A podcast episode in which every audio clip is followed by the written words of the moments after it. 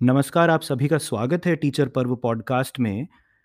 हम बहुत बातें करने लगे हैं, शायद बंध के बैठे थे घरों में, शायद इसलिए या फिर हमें टूट जाने का डर था। तो जब डरे होते हैं तो शायद बातें करने भी लगते हैं कि बोलते रहेंगे तो सबूत रहेगा कि हम हैं।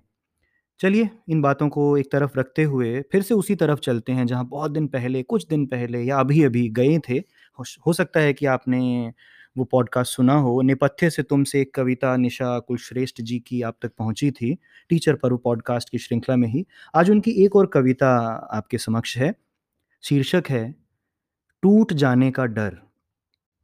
वक्त ने खींच दी हैं लकीरें, कुछ बेहद बारीक, अनदेखी और कुछ स्पष्ट दिखाई दे जाने वाली ये लकीरें, कभी उम्र बनकर उभर आती हैं चेहरे पर जगह-जगह। कभी आँखों की और कभी माथे की तो कभी होठों की सिकुड़न में उभर आती हैं। समुद्र में उठ आई लहरों के जैसी जब भी अपने मन की पीड़ा को छुपाने की बेबस कोशिश की है मैंने, इसी तरह रिश्तों की डोरी भी खींचती रही दोनों ओर से और कभी खींचती रही एक दूसरे की ओर।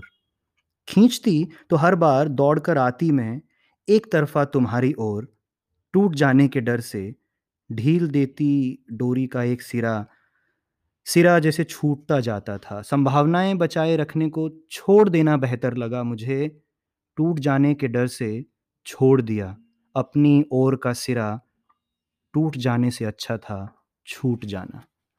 इस कविता में इतनी सी ही बातें हैं और समझिएगा, सुनिएगा इसे, अपनी बातें ज़रूर कहिएगा किसी पॉडकास्ट में हम तक पहुँचाइएगा। तब तक के लिए धन्यवाद।